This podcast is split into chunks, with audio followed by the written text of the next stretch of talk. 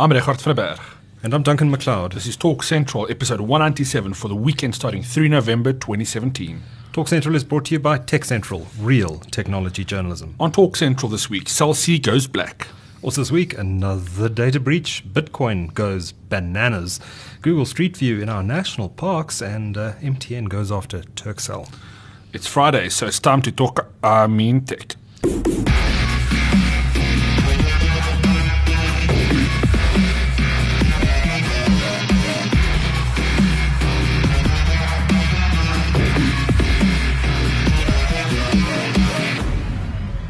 Well, welcome to the show. How's it, How's it, Duncan? How's it? Good, thanks. Good, thanks. So, lots to talk about this week, but let's do our quiz. Do you want to do the first question? Certainly. The first question in this week's quiz How much is Turkcell suing MTN for? And we're looking for the dollar figure here.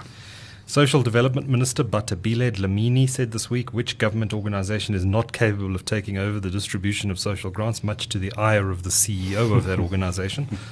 Third question. Cell C this week launched a new video streaming service and entertaining plat- entertainment platform. What is it called? We're going to talk about that quite a lot in this show today. Um, which major website hosting company in South Africa was hacked this week, exposing customer details? Yeah, that's a big one. And the last question. Cell C this reported This week, sorry. My error on the show notes. Cell C this week reported a net loss of how much for the six months to June 2017. We'll get to the answers to the quiz at the end of the show, as always. But uh, lots to talk about this week, Richard. Mm. It's been a busy, busy news week. And uh, also have some uh, great podcasts up on the site as well, including the second edition, or the second episode rather, of This Week in Tech, the podcast that you're hosting, or interviewing interesting people about consumer technology. Yeah, And, yeah, uh, yeah. so Finally got that second one out of the way. Um, got another one lined up for next week. But this week, yeah, we spoke about the HTC Vive, which I think a lot of people are very interested in. Did you get a chance to play with it? Uh, I did. I did. It is absolutely fantastic. I am. Uh, I've got one in in the wake for us to also demo on Tech Central, so we'll be getting one to play with very soon, Duncan. And I'm stuff. sure you'll love having it set up in your house. You'll have to move the couches out of the room though. Uh, your wife won't have any place to sit. But I think that's fine. That's something you can give up for the HTC Vive. yeah, all in the cau- all in good cause. Um, I'm just wondering if you can play flight simulation games with this thing.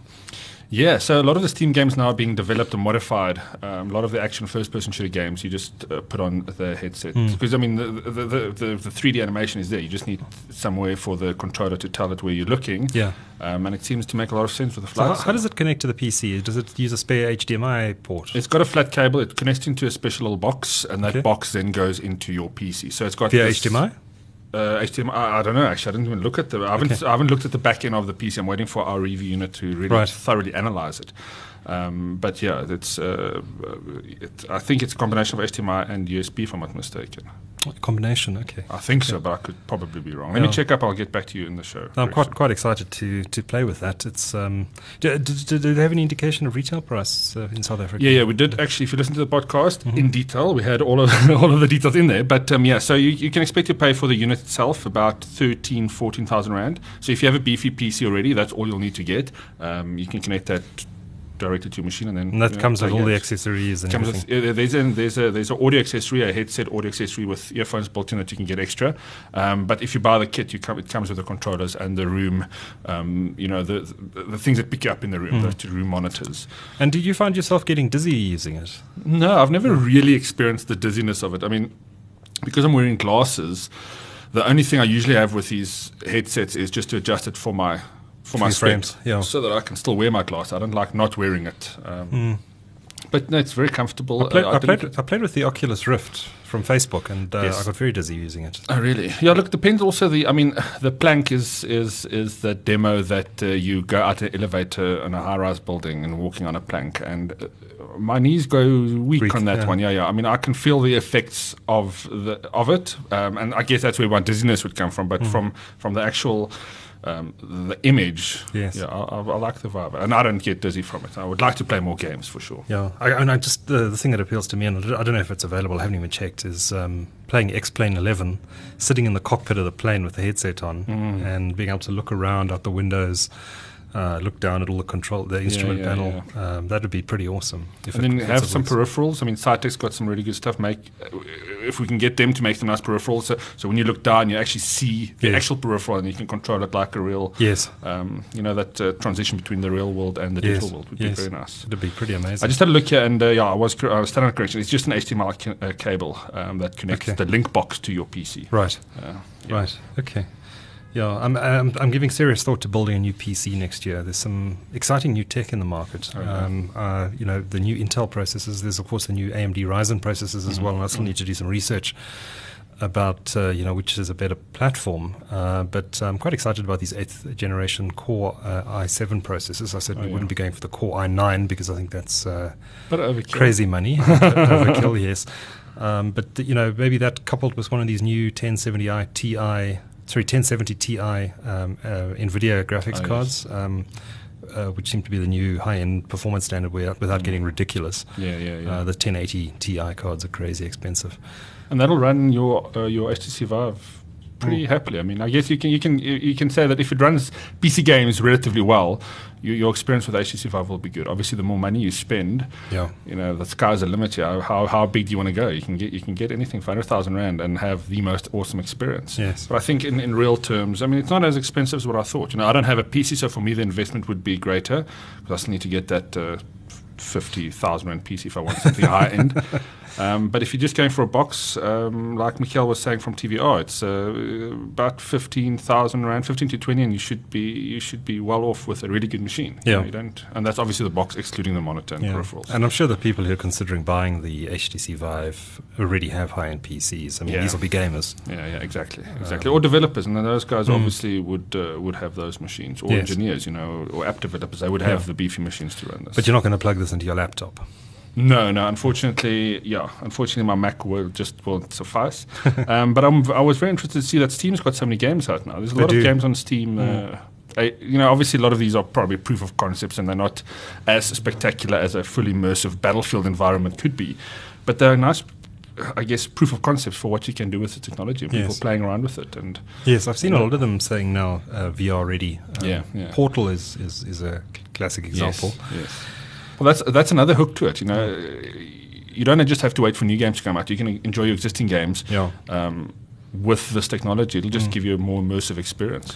I must say, I certainly want to play with it before making any sort of investment decision. Um, I'm worried you spend that sort of cash and then you play with it for a few hours and you say, oh, actually, it's not that great. I'm just going to put it in, a, Soften put it in yeah, the cupboard, and that's a lot of money to waste on something. It's you're going to spend that sort of cash. You're going to want to use it every day. Oh yeah, oh yeah. And look, most people, I think, you know, if you if you look at how you use this, you're going to need a space in your house. This isn't your Microsoft uh, Xbox Kinect type of setup. There, Yeah. you know, you do need some space if you really want that immersive environment. If you're going to be walking around in a game, Yes. you know, the cable's going to give you a few meters uh, of leeway, and that's kind of the space you want to want to uh, operate in. I presume you can also use it seated. Yeah, yeah. I mean, so if you're going to play a flight simulator, you can still look around, and Yeah. you can play a first-person shooter game. You can still look around. Yes. Um, you know, using this thing as almost a heads-up display. I think it's just a matter of getting used to it. Yeah. Uh, you know, if you're sitting playing a first-person shooter, Mm, mm. not looking at a screen, but having the screen. That could be a little disorientating, I especially if you look down, you don't see your legs. You know, Yeah. a lot of these games don't I, have your legs. I can already see myself tripping over and being killed by my Boston Terriers. Yeah, yeah. You may, yeah, maybe want to keep pets out of the room. Indeed. I'll put the headset on the pet and see what. Shame. That would be animal cruelty, I think. Um, but yeah, go have a listen to the second episode of, of The Best in Tech. Um, uh, we're going to be uh, running that weekly now, so uh, Regardt's hosting that show, and uh, all things consumer tech. All, All the good stuff. All the good stuff, yeah. Spend our money All on. the toys. Yeah. And it's coming up to Christmas, so it might give you some ideas. mm-hmm. Uh, and um, also had a great podcast this week, and we're going to talk about that now. Is uh, with, with um, Suri Ramaseri, who's the head of CE of content for Black, which is Cell C's new uh, video entertainment platform, um, that, which they have soft launched today. In fact, if you go to Mm. black.co.za, you can uh, see some of the content on there. Uh, launching officially through all the Cell C channels on the 14th of November. So Cell C had a, a press conference. Uh, uh, when was it? Tuesday, I think. Tuesday or Wednesday. I think it was Tuesday, um, in which no, it was Wednesday. It was Wednesday. Uh, in in That's your final answer. that's my final answer. Did I win a prize? Um, in Johannesburg, where they announced uh, this service, all very hush hush. Um, you know, I'm sure uh, lots of journalists were trying to figure out exactly what this invitation was about, Mm. uh, but nothing leaked prior. But it's called Black, a bit of an unusual name, but uh, it's yet another player in the streaming uh, content space. Uh, they seem to have spent a lot of time thinking about it, um, but they are entering a very competitive market where there have already been a number of casualties, including uh, what was the offering from uh, Times Media Group? Uh, VD, VD, VD, VD, VIDI, yeah. Um, uh, Times Media now has the oddly named, is now oddly called TISO Blackstar, although um, some journalists there I know refer to it, refer to it as TIS- TISO Death Star. um, so yeah, another player in the video streaming market. Um, I've had a look at it. The content seems a little bit lacking to me uh, at this point, but they have, have only soft launched. The official launch is only mid-November. Uh, it's certainly not uh, at the Netflix level when it comes to content. Uh, But, they do. I'm just quickly having a browse here. They do have some titles that I haven't seen on the other platforms. yeah, uh, which is nice. they've got some exclusive TV series they've bought from the US. Um, I forget the names, but shows I, I haven't heard of before. Uh, and they they're also promising to have the latest movies available on a on a transactional VOD basis, uh, straight out of the cinema circuit. Um, That's cool. um, of course, other platforms have that as well. Uh, I presume it's the same uh, movie content you'd be able to buy on Apple or Google yeah, Play. be the same yeah. licenses. Same Nobody's- licenses. They probably won't get a scoop on uh, Apple or any of those No. big bra- uh, Yeah. big names yet. But what's interesting is they're offering a streaming channels as well, broadcast channels, uh, 66 of them at launch. Uh, so it's not only video on demand content, but also linear programming, um, which certainly uh, the other guys haven't done. Uh, the only Yeah. player in that market, I suppose, is DSTV Now, um, which is a simulcast in effect of the DSTV channels. Yeah, it's not really easy accessible for anybody else wanting to just stream. Yeah, you have to be a DSTV subscriber to get access to that. I see they've got a sports channel as well. They've got five sports channels. Um, each of the uh, major um, Premier League uh, football teams in the UK. Uh, the problem there is it's not live games. Um, so you can, well, it is live in that you can listen to the audio live, the audio commentary of the game, uh, but you'll only be able to watch the live video of the video of the game uh, after the fact the next day. Okay. Uh, which might be fine for some people, but I think sport is something that people tend to want to consume Yeah, you want to immediately. watch it live. Yeah. Yeah. Um, obviously, the, you know the UK Premiership games are, um, are are huge in South Africa, so th- there may be some interest there. And you can uh, subscribe to get access to those sports channels for five rand for 24 hours, uh, which seems like a very reasonable price. Yeah. But then you're not getting live content. Yeah. yeah. Um, Jose dos Santos, the CEO of Cell said that they are going to be bidding against MultiChoice and others to get access to sports rights in South Africa. So they're in, and and into my interview with Suri Ramasari, she said that they are particularly interested in getting access to soccer, rugby, and cricket, which are the major sporting codes in South Africa. And in fact, Jose said at the press conference that he's flying overseas in two weeks' time to go and meet with the uh, officials from the Rugby World Cup Ooh, uh, nice. in, in, in a view to getting access to the streaming rights in South Africa for the 2019 Rugby World Cup.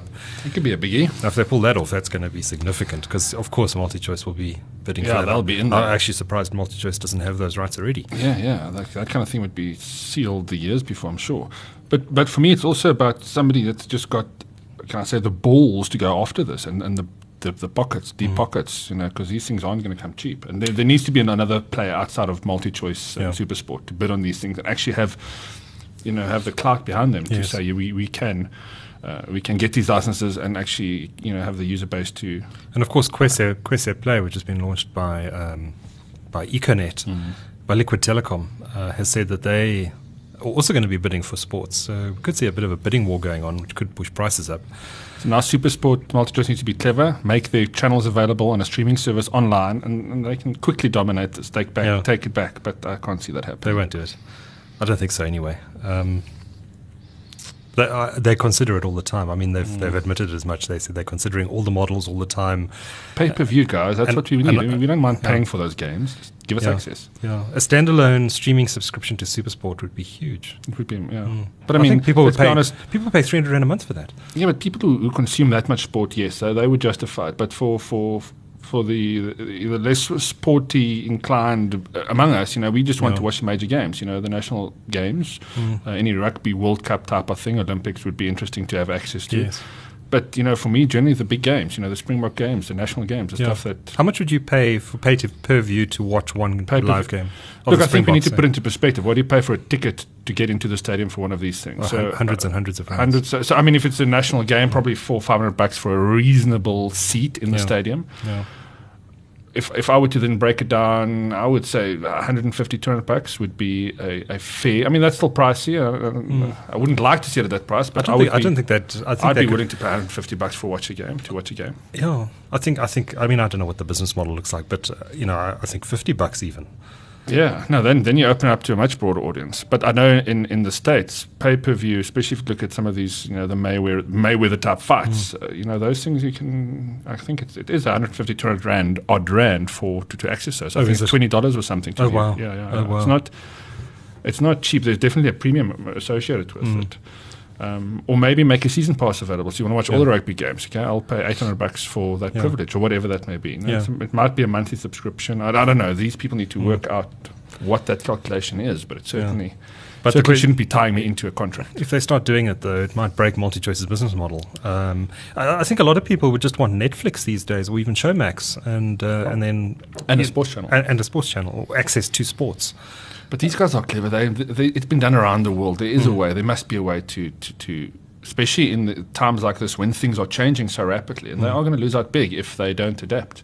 Um, if they lose any of these licenses for whatever reason, let's say the, the people handing out those licenses want more coverage. I don't Mm. want to just be tied into, even though they are the biggest in the country at the moment. Yes. But imagine having a, a third party Yeah. streaming these things Yeah. for, for, for 100 Rand or 200 Rand a month. A lot of people are going to sign up for that service, not pay per view. They just get all the, the content regardless. Yeah. I can't see all of these players in the market uh, surviving. I mean, there's so many of them now. We've got Cell C. Vodacom's rumored to be launching something quite soon. MTN is still kind of playing in the space, although they, they moved away from that MTN View thing. Um, the partner in that, Discover, I think Discover Digital, they're called, something like that. They've launched another platform as well. Um, there are other players as well. There was that PCCW Hong Kong based company that launched uh, launched a streaming video app. I they've become they they launched it and went very quiet. I even forget what it's called. Um, don't even know if you remember that one, Mm-mm. Rachat. No. Um, they can't have a lot of customers. They're still there. Um, I saw the app was updated on my iPad the other day. But there's so many players in this market, and there are more coming. Um, there's Kwese Play. Telkom has just got into this space, um, although not with its own content. They've they're selling a box with Yeah, access yeah. to other people's content. And Kwese, Pl- um, um, strategy, at least for now, in the South African market, is similar. But they're planning to launch their full Kwese TV uh, plat- Bouquet, plat- yeah. bouquet here as well. So the market is suddenly getting very competitive, and we've already seen a few casualties. Um, I, I can't help but thinking there are going to be more casualties, or there's going to be massive consolidation. Um, No, for sure. I mean, I think the strong will survive, and like you said, we've seen a few, few of these services going under. For me, it's still a question of like once you, once you as a consumer are switched onto the idea of having a streaming service, you're most likely to then say, okay, but let me go with the best because I want to see what that is like. And you'll probably go for Netflix or Showmax because those are the established ones in South Africa, and the ones Yeah. that, I see among my friends are the, the biggest uptakers yeah, something like Cell C's Black have to, I mean, at 389 Rand, this isn't necessarily a service that you'll just bolt on. I mean, Netflix now is what, 110, 120? Showmax Yeah. is around about there. I mean, you can afford and they've got similar. to- They've got similar pricing often, o- options for for subscription VOD, but th- that's the full bouquet. yeah, no, I'm talking about the full bouquet. I mean, I wouldn't, you know, give me, give me the full service. I think that's where you would compare it to if you Yeah, compare sure. it to Netflix's full service. Yeah, Um, yeah, like I said, I don't think this would be a let's just get this as well service. I think this No. is more this is a service that somebody's going to subscribe to, either somebody that doesn't have any TV solution or somebody that wants to cut back Hmm. from DSTV um, and maybe either have Netflix or want to That- just that- go straight for this. The 389 Rand price point for the full bouquet of the whole panoply of services, if you like, uh, does seem expensive. Um, if you consider that DSTV Compact is priced similarly, and that includes access to local soccer, um, Super Live- Sport live 3, soccer. live soccer, um, plus some, a number of premium channels. You know, they're going to have 66 channels here, which I think is more than what's on DSTV Compact. Uh, but what's the quality of those channels? We we we yeah, I went through them now. There's mm. a few interesting ones, but certainly most of them is just those Filler additional stuff. channels. Yeah, the Mm. stuff that I don't know how many people really watch. really watch. Uh, I don't know what Nina Esti is, the Novelas channel, but I mean I've never heard of that. That's obviously something that it's got a specific audience. Yeah. Uh, Yeah. I see most of their channels are also standard definition. Um, yes. CBS Reality. And even the HD ones are only in 720p. okay, okay, yeah, yeah. They've said they're going to bring 1080p and 4K down the line, but not right now. Which I guess is kind of fun. I mean, my TV still is only to 720, so for me that's I Mm. guess acceptable. I can really, I really enjoy the difference watching 1080p content on Netflix and Amazon. Yes, but yours, your your t- your TV is also, I guess, in a kind of a different league. You know, you can really tell the difference in SD and HD on. Oh, I don't know. Like It's, I mean, that. it's it's not a 4K TV. It's just a 1080p TV. Um, but I can really see the difference between Mm. 720 and 1080. yeah, your pixels are bigger. Yeah, Yeah. Oh, it's a 60 inch. Yeah. yeah, yeah, yeah. Um, and the, the difference is n- noticeable. If I see the qualities is not looking great if I'm streaming Netflix or something, I'll check. Why is this thing not streaming? yes, yes. Um, Yeah, my my my my second screen and my computer screen. I mean, I can see the difference totally because I'm Yeah. also sitting close to it, and they're higher, yes. you know, higher resolution screens. Yeah. I So- guess it, it also shows a market that they're kind of aiming at. They're not. They may not be aiming at you know the early adopters and the geeks among us. I wanted to make that point because um, you know there are going to be so many, there are a lot, of different uh, market segments for these sort of Mm. products, and there will be even more as as more people get connected to uncapped and and to high bandwidth connections. So. You know, I think we we're the audience that wants to watch Netflix and maybe Amazon and a bit of Showmax, um, but there's a huge market out there for local content as well. Um, I don't watch local content Mm. personally um, No, at, at all. Uh, and I'm, I'm not in, really interested in watching it. I mean, I don't watch the SABC channels. Um, you know, that's, that programming is not of interest to me. But there's a huge market out there that Mm. is that does demand that content. You look at the stats that get put out by industry bodies on the most popular TV shows in South Africa, and it's all local content. Yeah. Um, so there's huge demand for that. Now the question is, who's going to produce that content? Because making that content is not cheap. Yeah, yeah. Um, is it are the streaming providers going to start to muscle into that space? like Netflix have done successfully overseas, yeah, creating the content or pr- paying for the content Yeah. to be produced. Yeah, yeah. They, I, I'm sure Netflix is going to come up with a local production at some point. Um, sh- um, Showmax is talking about local content as well. They, Mm. they're doing a new show uh, with um, that lady from YouTube. Uh, What's her name? Uh, yeah, Suzelle DIY. Suzelle DIY. Yes, There's a new show, uh, something about a wedding or something. Mm. Um, Where she's where she's a wedding planner or something. Yeah, And I've, heard, I've heard, but wasn't that lawn, wasn't that show on DSTV already? I And don't that think so. live on there, and then they're also doing it on Showmax. I think it's a Showmax exclusive. I could be Oh, wrong. really? Oh, I could good. be wrong. Uh, but you know, so I mean, who produces local content at the moment? It's multi-choice. They those local channels they have on there, Mzansi Magic and uh, kykNET and those. kykNET and all Yeah. those channels are hugely popular. And of course, SABC. Mm. Um, I mean, we deride the SABC very often, but you know they're the biggest. They've got the biggest audience in South Africa. SABC One, uh, those soapies and stuff on there are watched by millions and millions of people every day.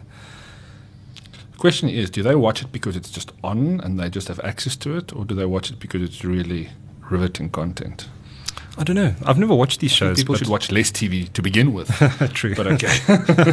Don't just. I think that was one of the biggest things I found with you know when I when I cut the cord many years ago. Yeah. I used to watch DSTV and channel flip. You know that's what you do. You know you you sit there. Okay, I'm going to look for something to watch now. Yeah. The first thing that changes when you cut the cord is that you decide what you want to watch when you want to watch it. Yeah. So when I sit down, I know I'm going to watch either this series or this your movie. time I've much more access to it. productive. Exactly. Mm. And I think that that's that's kind of I don't know how we got onto this point, but that's that's one of the things that really puts me off any kind of streaming Yeah. terrestrial like service. Yeah. You know. I hate channel surf- surfing Mm. now. It's you feel like you're wasting your time. Your life is slipping away from you. And how much of that stuff do you then you land up on the History Channel? It could be interesting, Mm. but I mean, if you, how many times do you do that in a week? You know, how many times do you do that in a month? I think that I, I, I don't think I've channel surfed through DSTV in a year. That's good. Um, I just want content on demand. I mean, we've got so little time to watch TV anyway, and I love some of these shows that are Mm. out there. You know, if I, I'm lucky if I get to watch three or four episodes a week on DSTV or No, of anything. of anything. Okay. of anything. Um, so we choose our content very carefully, Mm. and it, these days it tends to be Netflix. yeah, Um, but they do have They've the got good so, stuff. They've eh? got so many shows. Yeah, busy watching. Um, what's it called now? Um, Stranger Things. No, I'm, uh, that's next on the That's, agenda. that's- everybody's talking about Stranger I'm Things. watching Bates Motel. Oh yes, that is fantastic. Yeah, we're on, Mother. We're on season two. It's very good. It's yeah, very no, clever. very good. Yeah, Did I'm you on see season three or three now. Yeah, I'm. Yeah, I also started watching about three months ago for the first Okay, time. Yeah. Never thought it was the kind of thing that I'd get into, but it was. Yeah, it's, It's been good. around a while. Yeah, It's it's been been around a while. while. Um, yeah, yeah. And it popped up on Netflix. I thought, oh, what? Okay, this looks interesting. I enjoyed Psycho. Worth, It's a prequel yeah. to Psycho if anyone hasn't seen it. and it and it really goes into the uh, uh, the characters are very interesting in that Yes, show. yes, they Um, are. and the way that the, the director alludes to this is a serial killer, this is a murderer, but he's not really. He's not there yet. You know, Mm. and he, uh, we don't want to give away too much, but it's well worth looking. Yeah. Well, if you've seen Psycho, you know what happens. But yeah, yeah. it's a very good, it's a very good program. But let- let's get back to Cell Black. So on the 14th of November, uh, they're going to be making some further announcements, including around possible zero rating of access to this platform on Cell C's network. Whether that's just simple free zero rating, or whether Cell C is going to sell bundles that you can then watch an unlimited amount of content on. Uh, I suspect the latter. Um, You know, it's it's not free to provision bandwidth, um, although uh, you know Well, the data yeah. must fall protesters seem to think it is. Um, you know, there is a cost associated with this, but um, you know, Cell has the spectrum. Its its network is not clogged like Vodacom's. Mm. Uh, so it can it has it has the ability to um, to do this. Maybe they say you know after seven p.m. when the network's quieter. Although I don't know if the network is quieter after seven p.m. these days. Um, no. But yeah, they come into market and they they they're going to be aggressive. They've spent several hundred million rands on this, according to Jose dos Santos. Uh, in fact, the quote he, he said, um, pot, uh, "Content doesn't come cheap." Uh, yeah, I'm sure setting up true. something like this, those licenses must be Yeah. enormous. And the amount of development work you have to do. I mean, you have to put infrastructure down on the ground. You have to have, you know, a CDN. Um, you have to pair with uh, somewhere like Ter- at uh, NAP Africa or, Yeah, or yeah. um, Jinx or, or something similar, or probably all of them.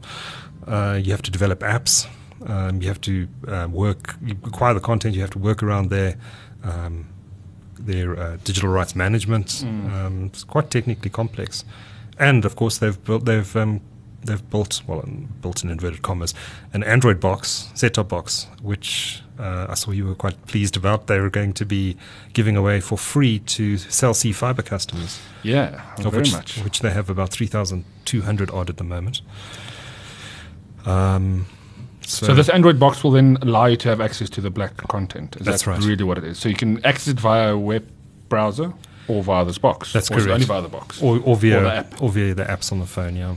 Um, I, uh, from what I can tell, they're not doing. That doesn't support Chromecast and uh, AirPlay to start, but Okay. may come down the line. But if, apparently, if you've got a Samsung, you'll be able to cast to a Samsung TV.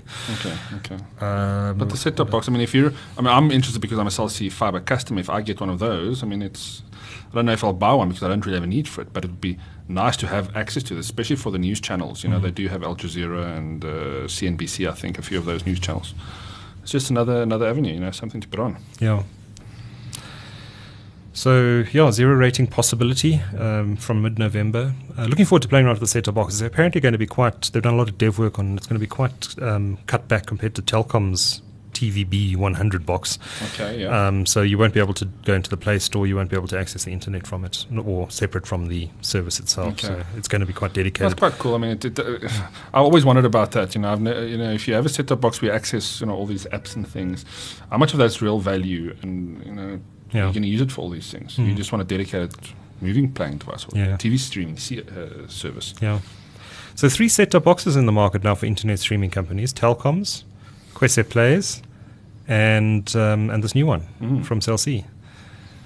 Oh, it's uh, the brave people, small Interesting. And also not the first time we've seen a series of set-top boxes in the market. Hmm. Um, Did Vidi have a set? I don't think Vidi had No, a set-top box. No, they didn't bring a set-top box to market. I don't think MTN did either. Um, oh, that's a good question. Who else did? I'm sure I've seen one. You tested something a Oh, while ago. that was some. conversation about it. That Uh, was some. that- That was some random Android box Oh, that someone see, brought in from China. Those okay. things you can buy at any any supermarket basically these days. Yeah, there've been a few of those around. Mm. Yeah, gen- generic. But they're not they're not provided by a content provider. They're they're, Yeah, yeah. they're basic Android TV boxes that you can then connect to various services, uh, and they they tended to be quite cheap and nasty as well. So Cell C will be providing the box, but you'll still need to pay for a subscription, or will they? Are they going? Did they say they're going to make the service free to the Cell C fiber customers? They've hinted that there's going to be something of um, what's the First six used? months free or something are like that. They said they said that Cell C customers will be pleased with the offering. Um, I don't know what that means, but the box is going to be free, and I suspect that a portion of the content, or possibly even Maybe, maybe a basic service subscription is free or something. maybe. Yeah. I, I think I think they'll have something like that. Um, it'll be quite big if they give away the Mm. full package for free to Cell C customers, especially in light that Cell C has just cut its fiber prices. yeah. Um, but it's exciting times uh, for consumers. But I can't see all of these services surviving. To be No, honest, definitely not. Uh, the consumer is going to latch onto the most popular or the best value or whatever that criteria is. Mm. And unfortunately, yeah, Netflix is still still this very strong competitor. I mean, it's difficult to get people away from that. I mean, Yeah. I find it I find it very hard to cancel my Netflix subscription for something else. Yes. So that'll always be there. So the other service that I sign up for has to be very strong. So what is the what is the appeal there for me? Is there sport? Isn't there? I think uh, the, the, the, the, linear TV option is probably one of the most enticing angles there because you can get on demand anywhere now, really. Yeah. But give me curated programming or something that I can't necessarily, especially if, if I do want. Doesn't it take you back to the channel surfing? It does, but I guess you know if it, if the value is if the service is good enough, if, if it's a an MTV like channel and I can go watch music videos, I would I would do that because I like watching music videos. I don't know what that what that linear TV channel would be because I don't like channel hopping, but Mm. I'm sure there must be it must be something that uh, you know Geek TV or something. You know, produce some really good shows for, for Yeah. us geeks or something. I don't know. I mean. yeah.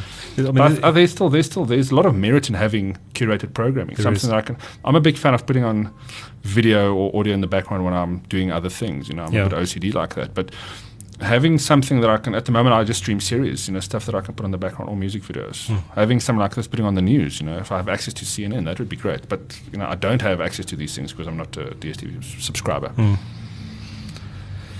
So, Cell C Black, um, we'll have all the details on the 14th of November, but if you want to go and check it out now, the website is black.co.za. I wonder how much I paid for that one.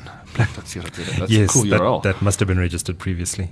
It's an interesting name as well, Black. Um, Mm. I asked uh, Suri Ramaseri in my podcast interview with her why they called it Black. And I had just assumed they called it Black because Cell C's colors are black. Uh, but she said no, it's um, got to do with the prestige associated with the color. Um, black credit card, for example. okay. It's interesting. It's certainly a memorable name. Yeah, it's a very cool name. I just I didn't think yeah, I wouldn't think to associate that with. It just, it's just a punchy name, you know, and Yeah. it, to me it is more speaking to the the branding rather than Yeah. the prestige of it. Yeah. So maybe black is the new black. we have a podcast name there. So another major data breach this week. Um, it's almost becoming a weekly affair, isn't it? Uh, Hetzner this time, um, unexpected quarter actually, uh, quite a well-respected company. Uh, a lot of people use their services. I'm one of them. Me too, me You've too. done, yeah. Uh, I For mean, twenty years now, I think. Oh, wow. Yeah, twenty years I've been Yeah. with them. So you were quite, were you quite heavily affected by this? I've got so many passwords that I'm updating. It's crazy. You're still doing it. I'm it? still busy with it. Okay, Yeah. so obviously the FTP and the main ones, but for every FTP password you have to update, you have to obviously fix the website associated with the database. So it's just What a pain. 20 or 30 websites that I have to go through, Yeah. and then some customers around them. Yeah, I know guys have had hundreds and hundreds of. of And that's not even talking about my own 50 personal private password email addresses on each of you. Because, you know, you register a URL, you do something with it, you create a pass, uh, email account, you use it, keep Yes. using it. yes. But look, I mean, it, it hasn't really distracted from uh, my my love for the company. I think they've consistently been good, and the way that they deal with this, dealt with it, has also been pretty I must say the communication around this has been excellent. Um, and they probably learnt a few lessons from the Master Deeds breach a couple of weeks Oh, ago. yes. Uh, but uh, certainly they've been very proactive. Um, they've apologized sincerely. They've said we screwed up. Uh, we're fixing this. We've got external investigators looking into how this happened. We're, we're um, and there was communication this morning. The CEO sent everyone a letter Yeah, saying, again, we apologize and we are distraught about what happened here, and um, you know, please don't don't leave us. Um, I thought, I thought they've just they've, the communication around it has been excellent. That's good. Yeah. That was good. And especially they make, you know, they've got some really good information on their website too as to how to change all the passwords. There's a page you can go to Yes. for your FTP, for your mail, for everything. You can. It's, it's just very easy to get to. Because the first thing I thought was, oh, now I have to remember where all of these things are. I have to update, you know, all my Mm. password management passwords Yeah. essentially. Uh, it is a bit of a pain, but uh, yeah, look, I mean, they've handled it good. And look, these things happen. I mean, I don't think you can say that anybody is safe from any hack attempt or any any breach attempt That's that said, they should not have been storing the password details in plain text. I was going to get to that too. That was that to me is yeah, that's the biggest head scratcher. Why would they do that? Now they said that was to give their uh, their, their their support staff uh, to make the, to help them to, to be able to offer better service to the customer you know, when it comes to that kind of thing. But I don't think that's the solution. There's many ways to Yeah. deal with customer secure information. Yeah. Um, Yeah. And still have access to it on a call center Yeah. level. So it, it was a case of, of convenience over over pr- applying the correct Yeah. security principles, and it, it turned around and bit them in the ass. Bit them very hard, yeah. But yeah, look, like I said, to me, their track record has been good. I mean, I remember a few years ago there was a few other breaches with some other ISPs. And I remember thinking at the time that Hetzner have, haven't suffered anything major like that mm. since I can remember. I can't remember any time in the last 20 years that I've been there that's been anything this major. Mm.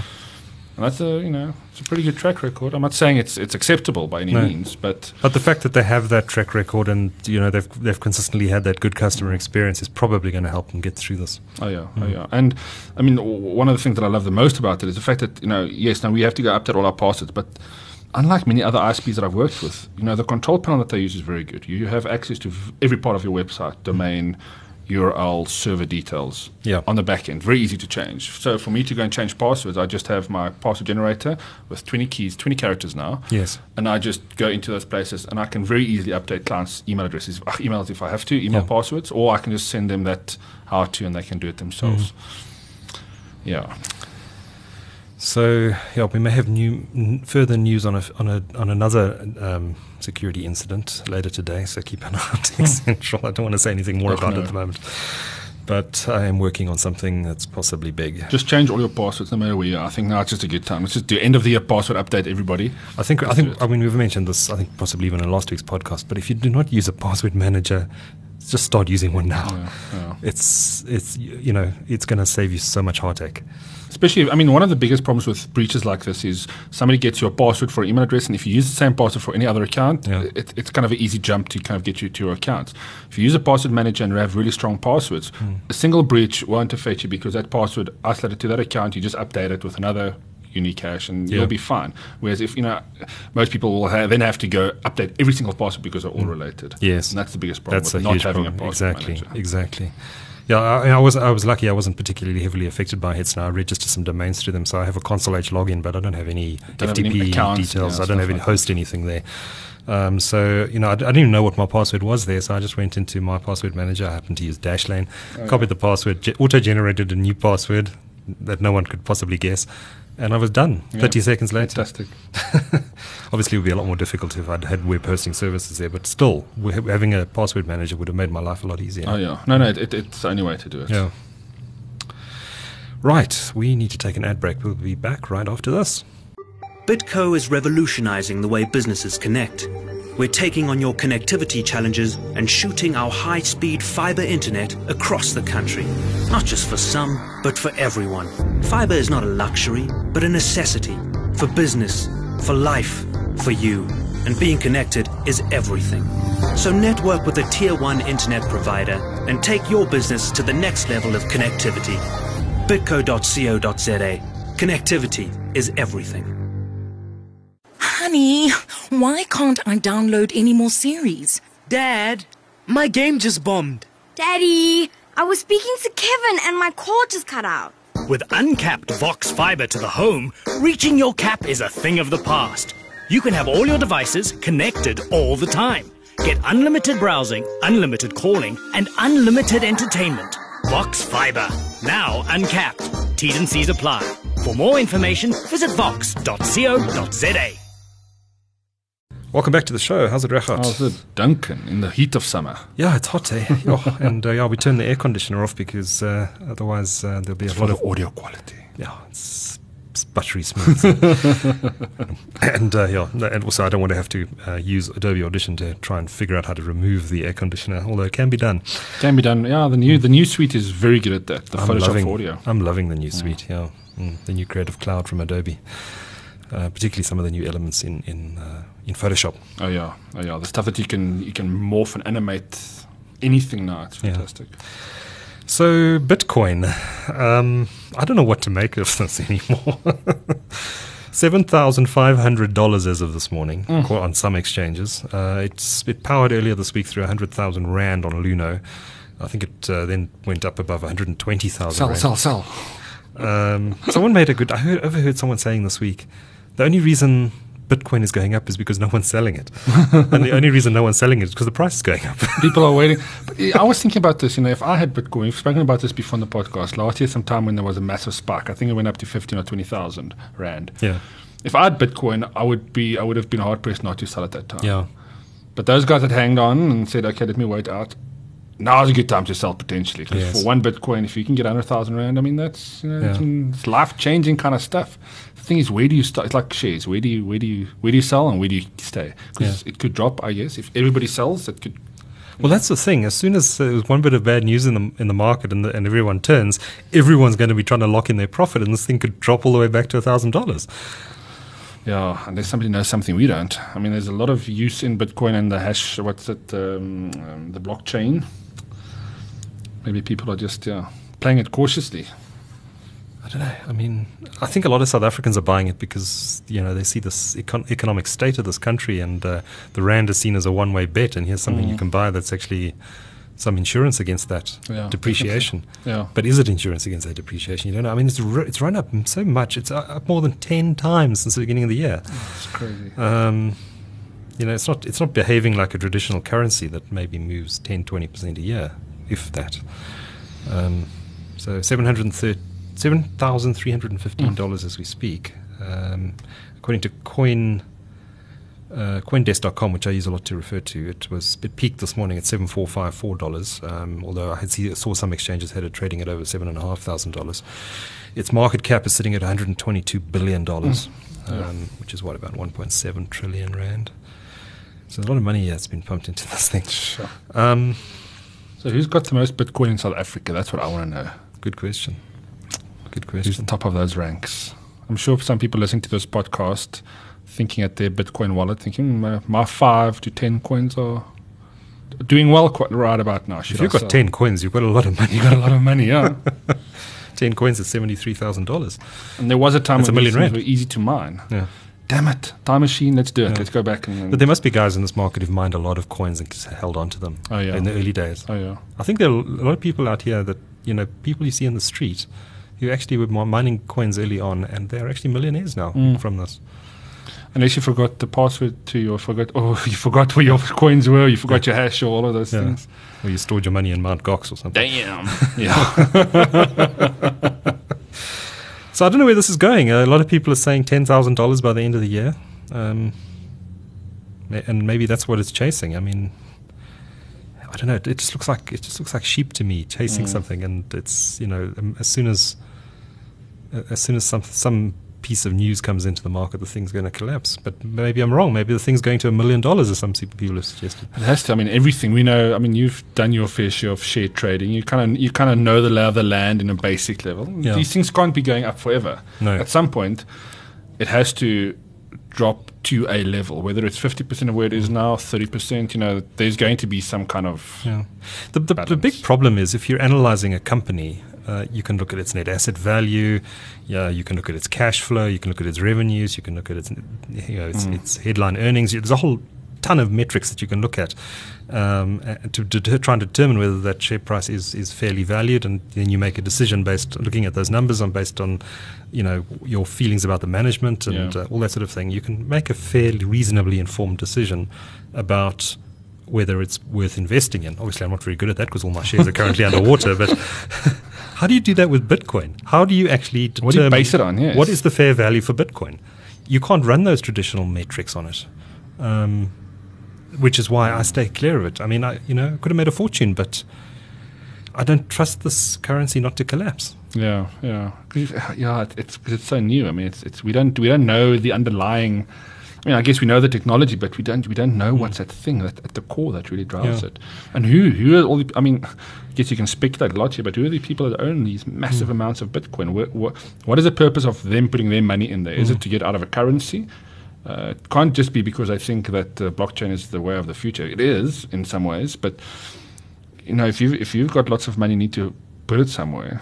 Would you put it? Would you put 10 million, 20 million if you got that kind of cash into Bitcoin. Yeah. It's almost like the new gold. You know, Yeah. people speculate so much on gold and its value, and Yeah, yeah. you know, it's it's kind of like that. I mean, how do you really determine what its value should be? Um, I think even gold is probably easier to to figure out. to Um, figure out because it's there's a physical version of that. yeah. Ah, I love the things that I don't quite understand. Yeah, that's the other thing. No one understands this. Maybe that's why the value is so. it's just some people crazy. understand it more than others, but no one actually fundamentally understands what's driving this thing and what it's fair, what it's what a fair price for it is. Mm, Um, but you know, just judging by how it's been going, it's just going to keep uh, going to keep going keep up. going. I mean, I even read a report a few weeks ago that said that uh, Bitcoin on that particular, on that particular few, over that particular few days um, when it was running up, was caused by Zimbabweans buying it because of the collapsing Zimbabwean Oh, dollar. yeah. Uh, I can't, I can't see how a tiny little country like Zimbabwe, which is basically bankrupt, could affect the price of Bitcoin, but maybe. But there was a website where you could see the transactions because all of this is public information. You just Yeah. can't see who's transacting. Yeah.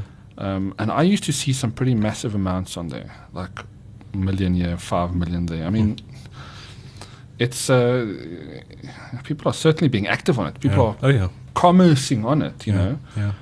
not knowing what is being bought or what is being sold or for what reason. Mm. I think that's probably part of the part of the the interest in it. Yes. No, it's quite remarkable. Um, I'm surprised the Guptas never went to blockchain. have a look at that. That, that graph I'm showing you now is the um, all-time graph on, on oh wow, Bitcoin. that thing is just spiked like Mount Yeah. It just goes vertical in in the last little part of that graph. Um, you know, I, I look at that and I I say I'm not getting, I'm not, I'm not touching this thing. But if you touched it two years ago, Yeah, then I'd be worth a lot of money. at which point, yeah. Yeah. But I think now it's out of reach. Now it's proper, pro- properly out of reach of most people. Yeah, except we don't buy. know, we don't know. The graph is sitting here now, but you know, in next year it could be up here, Yeah. or but it all could also be back down at the bottom. But I mean, the, the, the rate of access for somebody to get one Bitcoin to have something of value, you know, to invest in it. yeah, yeah. I don't know if I would put down that much now, hoping that it'll still grow. Maybe, hmm. I don't know. Maybe. Yeah. I'm just too too cautious with my money. Yeah.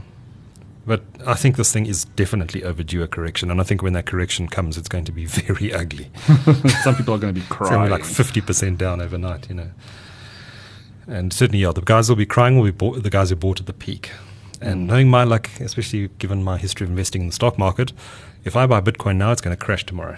you can play. You can play that. Yeah, but I'm not. I'm not invested, but I am watching it with a great deal of interest. I Oh, must yeah. say. Oh, yeah. I say. So interesting, and I went to the uh, te- 10th anniversary of Google in South Africa and Africa. The first office 10 was opened years here. already, They've been here for ten years already. Yeah, and uh, they announced the um, l- they're launching Google Street View imagery uh, for all the national parks in South Africa and other places. Uh, including a whole ton of 360 degree um, video and audio, Mm. uh, and it's pretty awesome. Um, so the, they've, I didn't even know about this until uh, I saw the release that they put out. But um, if you as a consumer can uh, apply to get one of these backpacks, uh, these Google backpacks with the giant cam- 360 cameras on top of them. Oh, really? Yeah, there's a program um, that they run, and you apply. You say this is what I want to do with it, and they'll almost certainly send you one to, to use, and then you keep it for a few months, and you go and well, I'm not sure what the period is, but you take out take this 22 kilogram backpack and you go for a hike or uh, whatever. And then for them, do. obviously, to map to map the place. they can then map it, to. take photos and everything, um, and video and all that sort of thing. And yeah, they'll send it to you, um, and then obviously you've got to send it back to them because I'm sure this yeah, is a very sure. expensive product. Um, but you can do that, and so a whole lot of volunteers uh, took a, took them up on this offer, and they um, have now mapped out the national parks in South Africa. They're not every not every compo- every Sure, section, sure. but but all the nice, the, nice ones that. I saw was definitely Yeah. the best parts of it. um, and it's really cool. And uh, you know, it's uh, certainly something nice if you want to look at it on a VR headset um, or um, even The Google. HTC Vive could work well. Yeah, indeed. Um, but even on your computer, you can use look at the 360 imagery, imagery and walk around. The one I enjoyed the most, and I haven't looked at by any means, I haven't looked at all of them yet. Uh, they, they worked with Discover um, Digital. What's their name? Uh, Discover Africa. Discover Africa uh, as their partner, and they um, sorry Drive South Africa. Oh, Drive South Africa. Yeah, and they um, they've released a, a, a, a microsite they're calling it, um, which is well worth having a look at. The link is in our Beautiful website. Yeah, Beautiful website. um, where you can actually go in and look at some of the key um, imagery. Uh, I particularly like the one at the top of the Tugela Falls in KZN. I don't know if you had a chance to look at that. No, no, I haven't gone to that one. yet. Second highest waterfall in the world, um, and you can walk around on top with the usual, you know, street view icons, Oh yes. and you can walk right up to the edge of Tugela Falls and look down. Uh, spectacular! Wow. Spectacular! Wow. You, uh, I mean, I was just looking at it in, in, in my web browser on my PC, and uh, my legs were going to jelly. But like yours did on the on the plank, walking the plank. Oh yes, yeah, no, that's a different reality. Yeah. Um, so I'm not sure I could even wear that Vive. Certainly not do that app. Uh, but it's um, it's it's very cool. It's worth checking out, and uh, really nice that, and it's, it's great for tour- tourism, of course, because tourists can come check out uh, all these. Yeah, it certainly makes yeah. me want to go back to these places, the garden routes in particular. Hmm. It's beautiful. But the link to the the uh, microsite is in, uh, in in the article on Tech Central. If you're keen to go and have a look at that, I highly recommend it. And of course, it's also being integrated into uh, Google Maps. Google Maps, yeah. So 10 years of Google in South Africa. It's, um, it felt like just the other day that they opened their offices here. Hmm. I felt like just the other day that we used the first version of the Google search engine. What are you talking about? yes, true. and when was that? Late 90s. 90s, 90s, yeah. Hmm. Yeah. Well, I changed from Alta Vista. Alta Vista. I remember Alta Vista. Do you remember Excite? I never used Excite. I remember it, but I never. Okay. I was, uh, yeah, no. Yeah. I went on a press trip to, to Silicon Valley back in the late 90s. Uh, 97, I think it was. And um, Excite was the, the, the hot one, search engine yeah. in the valley. And we went to their offices, and it was very cool. They had like tubes between the levels. it was all very internet That's where it all started. And then, eh? and then, of course, Google came along and killed them. oh, yeah. Completely obliterated them. yes, along with many other upstarts at the time. Um, somehow Yahoo survived it, but uh, they've also now been acquired. yeah, Yahoo isn't what it used to be. No, no. Lots of, I mean, they had lots of great ideas after the fact, but yeah, too Mm. little too late. Even Flickr, I mean, when last used Flickr, which is was one of the best services around. Yeah. Occasionally, Nice. if I'm looking for a Creative Commons image, I'll go Oh, on there. okay, yeah, yeah. Um, but yeah, Yeah. not not often, not often. The tech times are changing, eh? But who needs Google now? You can use Bing. oh, Bing. Oh, my Bing. word. Bing's not actually that bad, but uh, yeah, um, Google is just the But default. again, yeah, what I mean, Google is clean and get to the point. Yeah. And I mean, you can argue about the algorithms for certain um, players, I guess, but it's the quickest way to work. And we're all about efficiency, right? We can't mess around with 100 beautiful images or ads if we want to get straight to the information. Yeah, for sure. I don't know why Microsoft persists. Actually, um, they just keep pumping money into Bing, and it's I'm sure, it, I'm sure it brings a lot of things together. Like it ties together a few things for them. Um, I'm sure if they just drop it, they you know, then they might lose out on a few other, I don't know, a few other parts of it. I mean, the browser, I guess, and they have to point to Google or who else Yeah. they go to? yeah. Maybe it's just because I don't like They- Google. That's why they do it. They gave up. I don't know. They gave up on mobile. Um, why not give up on search? I, I, think I, I, I suspect that Google is very happy that Bing exists Yeah, because if it makes them look much better. No, no, no, no, no, not that. If uh, well, Regardt almost fell out of his chair. he almost did. Uh, what is that guy on TV? Uh, Nhlanhla Nene, the former finance minister, fell out of his chair on national TV. Um, no, if B- Bing ceased to exist, then Google would have a de facto monopoly, Mm. and then the regulators would come for them. Uh, yeah, that's true. Yeah. So, in, in many respects, Microsoft's actually doing Google a favor by keeping Bing going. Sure, maybe they're secret investors to keep it going. Guys, just keep it running. We'll we'll make sure you you, you survive. Yes. So the last story I wanted to chat about this week, just very briefly, is uh, MTN versus Turkcell. This is an interesting battle. Um, I met with MTN's lawyers last week, Webber Wentzel. Um, Turkcell suing MTN Group for 4.2 billion US dollars, which works out to about 59 billion rand. Wow. Uh, so that's about four times, just over four times what the fine they're having to pay in Nigeria. Um, it's an interesting legal battle. It's going to the High Court. Turkcell, um, MTN seems to have a strong case. I'm not a lawyer. Uh, I've looked through the papers. They seem to have quite a strong argument. Uh, Turkcell put out a brief statement saying their, their, their case is strong as well. And I suppose, of course, they would. Um, but um, it looks like it's going to court, and it's a big, ugly battle between two very large companies. Um, uh, yeah, I don't think there's much more to say on it actually. it's um, lots of lawyers making lots of money, um, and it's going to be an interesting one to watch when it eventually comes to court. So keep an eye on that one. And that's our news this week. Uh, let's do our winners and losers. Uh, I thought, you know, despite the fact that they handled the communication around it very well. I think that, you know we have to pick Hetzner as our loser this week. Um, Yeah, unfortunately, I mean, data breach, plain text passwords. yeah, ish fail, Ish, Yeah. big fail. But I'm sure they'll learn from it and they will adapt very quickly. And let's, Yeah. hope, let's hope they become a stronger company from it. Yeah, I'm sure they will. Um, they're a good company. Um, Yeah. They're a good company. So, uh, two winners this week. Um, the first is an unnamed employee who works for Twitter who pulled the plug on Donald Trump's Twitter account. Did you see the Sticking story? it to the man. Yeah, I love it. Oh, I thought it was fantastic. So Donald Trump's at real Donald Trump's uh, Twitter handle w- was offline for about 11 minutes. if you visited twitter.com slash real Donald Trump, it said this page doesn't exist or something along those lines. Give that man a bells. Um, It's a little bit worrying, though, that somebody can just switch off a Twitter account. Uh, well, he, he worked in was, Twitter it support. easily, was it easily done, though? I mean, he worked in Twitter support, and there was no harm done because the, you know they, they retain the data, and you can just flip it back on okay, again. I didn't delete it. They didn't delete it, no. Um, Could also been funny. Yes. but I was uh, I was I was quite amused by that, especially in light of all the rubbish Oh, that Donald. Trump tweets. And um, this this second story is just too good to be. I mean, I, when I saw it, I as priceless. yeah. Um, guy called James Gubb, who's a stock trader. So, Oakbay, which is the now delisted um, investment vehicle for the Guptas, Mm-hmm.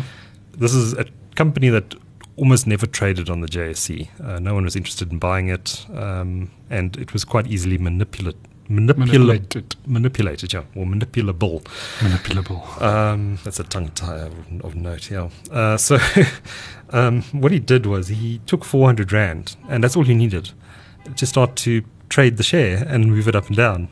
Oh, yes. So he, so he traded it, um, and he started to draw a graph by through his manipulation, buying like one share at a time, whatever he was doing. And eventually, it, he uh, over a period of time, the share price resembled a giant zap sign. the finger, yeah. that I'm image is this is the beautiful. funniest story That of the year. beautiful. It really is the funniest story of the year. The guy's been fined 100,000 Rand by the Financial Services Board. Obviously, nobody there's got a sense of humor. Yeah. I mean, how can you justify a fine of that magnitude, or of that, na- or a fine of any case? kind Yeah, I for mean, that? he was probably breaking the rules, but um, but how would you do that? Just by uh, what, by buying and trading shares in I'm a very sure. creative way. I'm not sure the details. But uh, you know, if anyone deserves the bells, it's it's Mr. James Gubb. Um, that has to be the funniest um, story related to the investment markets I have read in many years. Yeah, that was a beautiful piece of work. Beautiful piece of work. brilliant, brilliant. And he said he was doing it as a as a piece of protest against what's going on in this country. No, that's fantastic. Very initiative. Very, uh, very good initiative. Yeah. I think. Yeah. So uh, when we do our final podcast of the year, I would um, suggest that he is possibly a candidate for winner of the Oh yes, oh yes. For Most sure. innovative uh, move there. Yes, for sure. Regardt, what's your pick this week? So I've been playing with. I'm sure you know the company called Plantronics. They've been around Headset for a while. guys. Headset guys, yeah. Now I've uh, a few podcasts ago I said that I kind of like phone talking on the phone a bit more now because I need to get certain things done and texting sometimes. You know, I've kind of especially when I'm driving a lot. You know, I've got my um, Apple uh, headset that comes with a phone that I usually plug in my car. There's a cord connected and it, it works fine. I spoke to um, the country manager recently, Niven Maraj, and he gave me one of these to play with because I the last time I used one of these was early 2000s. Oh, that is so, uh, so this is a, school. yeah, this is a Voyager over ear headset. Yeah. That, it's a Bluetooth headset that pairs to your phone. I mean, it's absolutely beautifully designed. The technology. Remember, these guys used these guys make the, the communication pieces for NASA, so th- that's their heritage. I mean, they they're obviously good at what they do in audio and headsets and those things. Anyway, so this is the Voyager 5200. Um, it comes in a beautiful case, a charging case. So uh, every time you put it in here, it charges. Um, I can also p- just stand it up on my desk and it charges immediately. It also has a US, uh, USB dongle that allows you to connect to your PC. But what's really fascinating about this is the quality, the audio quality, and what you can do with it. So it's got four microphones built in, um, and that is really designed uh, so that the the software inside here, the uh, the DSP software, can take various parts of uh, where the noise comes from and eliminate that, so it always kind of producing a, a much clearer audio uh, audio audio quality. But I've really found it was really nice using this because when I get into my car, it's there. I can just pop it on. Um, it automatically answers when you put it onto your ear. Even if this thing is off and I switch it on while the call is coming through, it pairs quick enough for me to get that call within a second or two. Um, I'm, I've been really impressed. And I'm not a guy that really wears over the ear earpieces, but to be honest with you, freeing my hands up now I can sit from my computer. I mean, you can do it with a corded hands-free kit. It's, mm. it's, easy enough. But there's a lot more freedom that you get with this kind of thing. And obviously, your phone doesn't have to be tailored to you. Yes. Um, I, I, would recommend anybody that's kind of a road warrior and anybody that, that does make a lot of phone calls or drive a lot and really need access to. Mm. If you mm. don't have, I don't have Bluetooth in my car, so obviously mm. that for me is, isn't really an option. But for three and a half thousand rand as a business user, this is mm. this is pretty cool. This is pretty cool. The quality of the audio is very good. Five hour talk time on HD audio. Um, also, keep in mind that this thing charges every time I put it back into the case. I've been using it for about a week now, and the battery and the case is still to deplete, mm. uh, and I haven't even plugged this thing in separately to charge as well. There's a little red button on top here, which uh, so there's two to uh, audio control, um, obviously, which you can set, but this little red button on top. When I press this, I can use Siri or Cortana or any of the, okay. those technologies. And I can obviously talk to my assistant.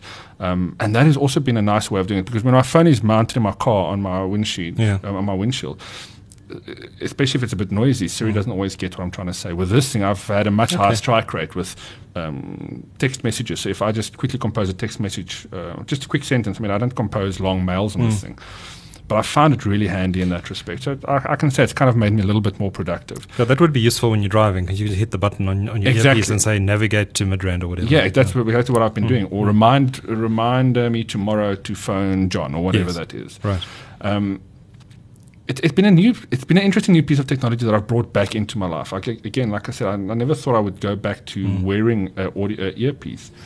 But I almost can't think of any other way to talk on the phone now. I mean, my phone can always be in my pocket and I can have a good conversation. And the audio quality on this thing is, is probably what what is the most impressive. Mm-hmm. I mean, if I do a Skype call, this uh, Plantronics is um, integrated with uh, with Microsoft technology technologies. So you know, it's, it's designed to be the best version of the audio that can be with Skype, so they say. Okay. But I've I haven't had a bad uh, experience. Um, look, if you're into that kind of thing in, into earpieces, this is one I would certainly look at or at least exploring. Um, the audio quality okay. is absolutely superb. Great. That's, that's the Voyager U. The Voyager 5200 UC. Uh, we'll include a link to that on the show notes to the website as well. Uh, my pick is very quick this week. Uh, I've picked something called Paid Apps Gone Free. Um, it's an app for Android. Goals gone what? What? Oh, paid apps gone free. Sorry.